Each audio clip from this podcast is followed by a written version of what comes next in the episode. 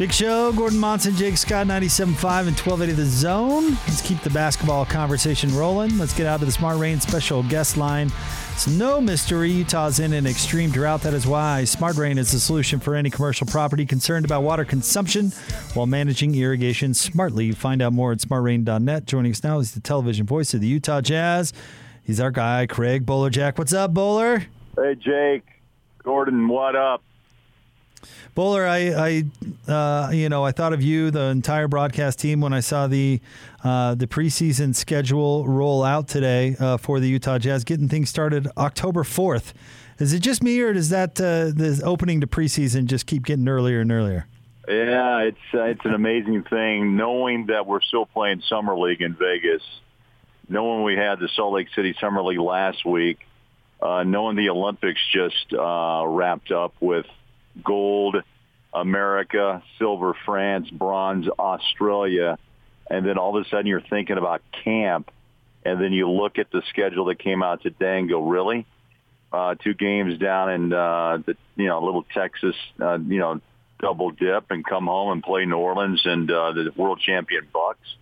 Man, that kind of got me uh, riled up again. So it, it comes fast and furious. I, and again, I think that you know trying to catch up to what was the way they played and what was the schedule. And uh, I haven't seen the official schedule yet, but I'm guessing 82, right? And I'm going to guess, too, Jake and Gordon, that maybe this time around the league may play games in more of a centralized location for multiple games like the preseason.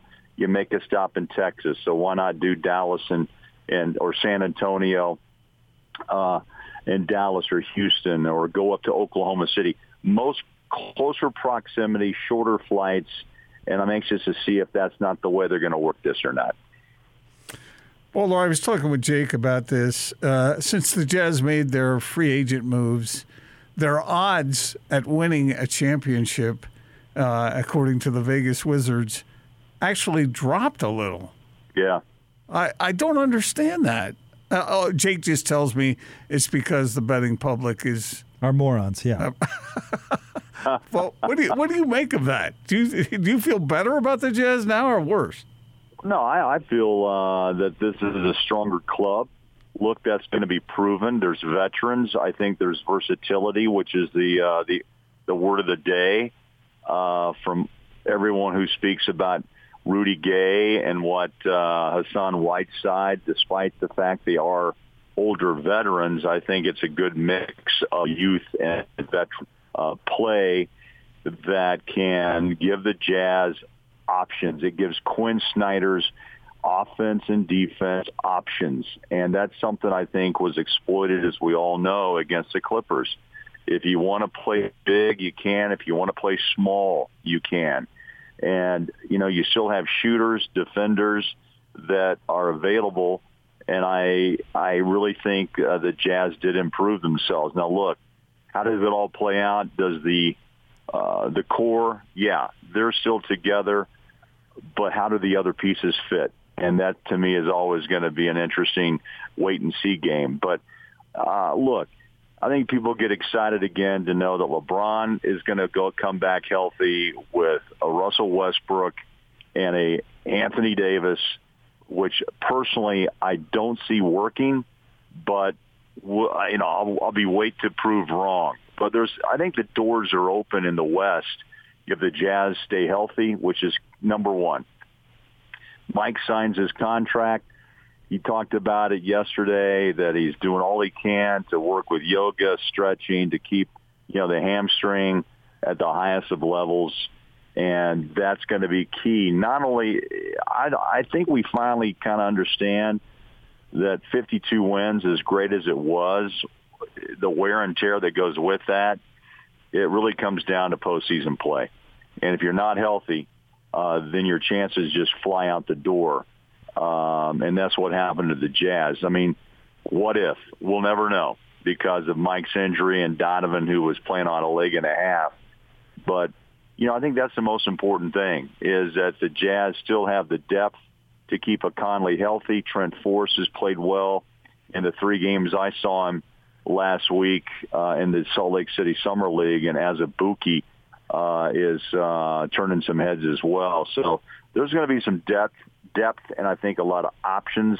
And back to the the word of the day, versatility, which is maybe was just the the one piece lacking in in many ways last year. So, Bowler, you know, players coming to Utah as free agents, as we know, has not been a huge thing. In fact, players that have had other options coming to Utah has not necessarily been a, a huge thing. There have been few examples in the past, but really not a whole lot. And uh, you know, over the past, well, really a couple off seasons, we've seen Jordan Clarkson, who had plenty of other options. Uh, he elected to stay. Mike Conley certainly uh, could have gone and played elsewhere. He elects to come back and stay.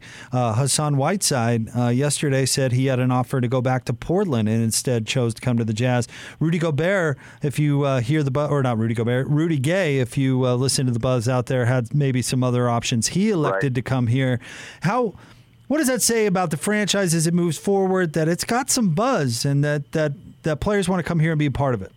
Well, when you have an opportunity to win, you become uh, a pretty popular. You know, that tells you the impact of of Donovan, Rudy, Joe, uh, head coach Quin Snyder, the respect he has.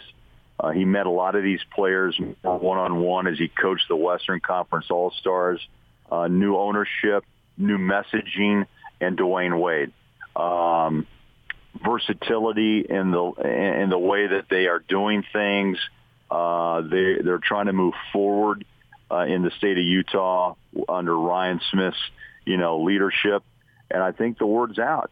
And if you win, uh, it obviously can make it easier. But I think again, it's probably Jake, to be totally honest, is just the fact there's a a, a new attitude uh, I think amongst a lot of players in the NBA that says, look, you know, uh, we're seeing diversity, uh, and that's something that's so important. And and Ryan means it, and I think he shows it in that regard too by bringing on Dwyane Wade as part of his ownership group, and that trickle down effect now goes to the players. And when you can get guys like uh, Rudy Gobert, you can get a Donovan Mitchell uh, who was obviously a childhood friend of Paschall. Yeah, that helps, but it also is part of the recruiting process that goes on, as we all know, uh, throughout the course of, of, of a free agent, you know, uh, session. And I think we finally are seeing, you know, improvement, movement, and that's a good thing, really good thing. So, Bowler, Okay, we talked about the additions to the team. Let me ask you a question. Based on what you saw out of Rudy Gobert playing in the Olympics and the way he seemed to be able to post up down low and score with a man between him and the basket, how much better, sort of organically, can the Jazz get, uh, especially their stars, Donovan Mitchell and Rudy Gobert? Can they still get better? Will they still get better? Oh, I think they can still get better.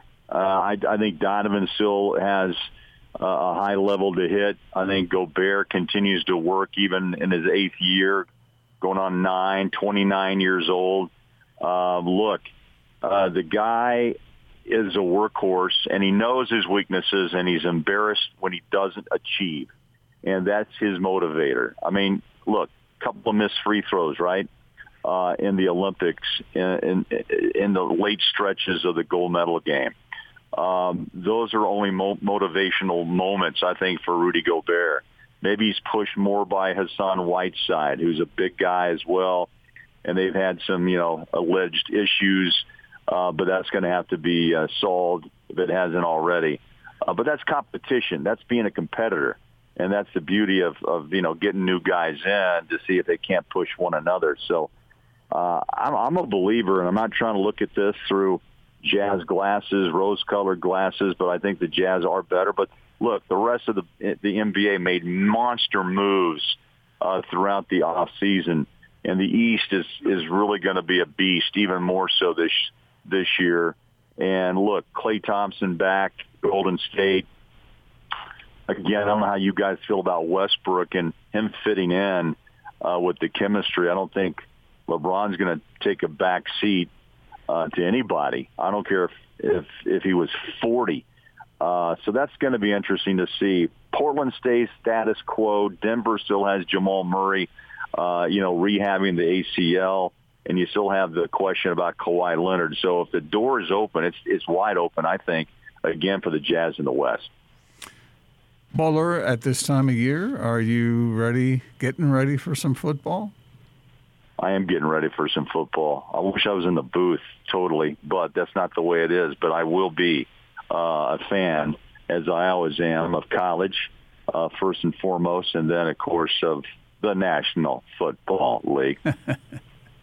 Bowler, who's been the best running back since the year 2000? Gordon and I stumbled into this earlier in the show. You have any thoughts? Oh my gosh, in the NFL? Yeah, tough. Oh my goodness there are so many names. I don't, I don't want to, you know, overdo it with the Chiefs, but I'm thinking of Tyreek Hill, who's my slot guy, so he's really not my running back, so that wouldn't even be fair uh, because I'm thinking of speed, catch, yards after contact, that type of thing. Uh, oh man, I'd say that one blanks me out to be totally honest with you. I don't who know are, why. Uh, who are the, the contenders? Let's see. Hans brought up Marshall Faulk, but that one's kind of a weird one because he did a lot of his damage in the 90s, but he was certainly great. We talked about uh, who else? Gordon Edgerrin James, Marshawn Lynch, Adrian Peterson, LaDainian Tomlinson. Those Yeah. were kind of well, the, the big LT ones. yeah, Tomlinson was absolutely lightning in a bottle. Are you talking about just last year, or are you talking about No, over the from last? like 20 years, the last 20. Well, it Oh, started because 2000. Well, it, it started I mean- because Gordon and I were debating over Barry Sanders and Walter Payton, and, Well, and Barry it just Sanders- didn't feel like there's been a back like that since then. So No, that's kind of no. where. Barry Sanders was absolutely uh, so special.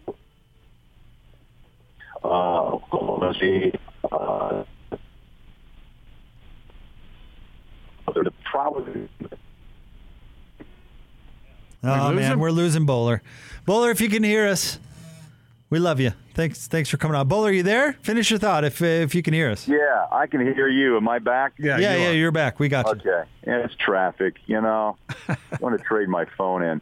Uh, but no, I, I was just saying that uh, Barry Sanders was one that I just totally had a joy to watch because of his stop and go abilities. The strength in his legs was probably, I don't know if there was anybody that had lower body, you know, the gravity. Uh, I mean, he was just right there running at your at, at most defenders' knees, and it was hard to catch him. Um, you know, Tony Dorsett was a glider. Uh, Bo Jackson, when he was absolutely in his prime before the hip, was about as strong as as. And then Earl Campbell now pops into my head. Now I'm going back in time, but if you watch what Earl Campbell was able to do on a on a game to game basis and punish, not only was he incredibly strong and fast, but he punished people along the way. And then you got Emmitt Smith, right? You can't you can't throw him in there. Thurman Thomas, you got to mention him as well. Um, man, there's just a lot of backs. But to your point, you're saying who today would rank in those numbers, and that's kind of a difficult one for me to pinpoint because I, I think those backs we just mentioned, uh, of course, most Hall of Famers, but they had a special a special gear, a special uh, durability would be a word too uh, that comes to mind in the way that they were able to uh, to uh, survive the brutality of the National Football League. They were used differently back then, Bowler. I mean, it was it was a more of a running back oriented game. It was. And Yeah, Earl yeah, Campbell, I brought up. I, I brought Yeah. up Earl Campbell bowler, and I mean he was a freaking bowling ball. He he just ran right over people. Well, he ran over people. They were afraid. You know, Jake, he's one guy that I don't know that even Dick Butkus or the Laimbeers, or excuse me, uh, uh, yeah, my, my middle linebacker, the middle linebacker for the, uh, the for the Steelers. I mean, back Lambert. in those days, Jack yeah, Lambert. Lambert. Thank you. I'm thinking Laimbeer and Lam- Lambert, but those guys, you know, I think very few of those players had fear to tackle a player, but when you look back at some of the video, Earl Campbell punished you, and you didn't want much to do with him, no part of him, and, and what's you know in any any which way. But I don't know if there's you know the league has changed where you get spread offenses and you get slots like a you know Tyreek Hill, the Cheetah in Kansas City, and and you get guys who are able to run routes, cutting routes, wheel routes, whatever you want to say, and make make catches and then have the speed to break uh, tackles after contact and, and pick up those monster yards. But just the power backs that we spoke of there, where you just got a, a trap play and it's up to them after they touch the ball. I mean, Franco Harris is another name that comes to mind. He was kind of slow-mo, slow-mo Joe in a way he plays like Joe Ingles, but he still got the job done. And uh, that Steeler team was incredible. Cowboys, uh, Green Bay. Um, but, you know, again, that was then, this is now. And the game does constantly go through evolution, right? And someday you may get another power back in the whole mix. I told uh, but right now it's it's speed, man. It's route running. It's uh, getting across the middle and like Tom Brady does all the time. Just hit the guy and let your tight end too, like a Gronk, uh, a Kelce, uh, get the job done for you. Thanks, Bowler. We appreciate you as always. Sorry about the traffic. Uh, you know, it's a quick traffic report. Stop and go on uh, southbound I-15. okay. Thanks, Bowler. Hang in there. See you guys soon. Take- That's our boy Craig Bolerjack uh, jumping on with us. We appreciate it when he has a chance to. We've got a Ute update next. Uh, stay tuned. 97.5 and 1280 The Zone.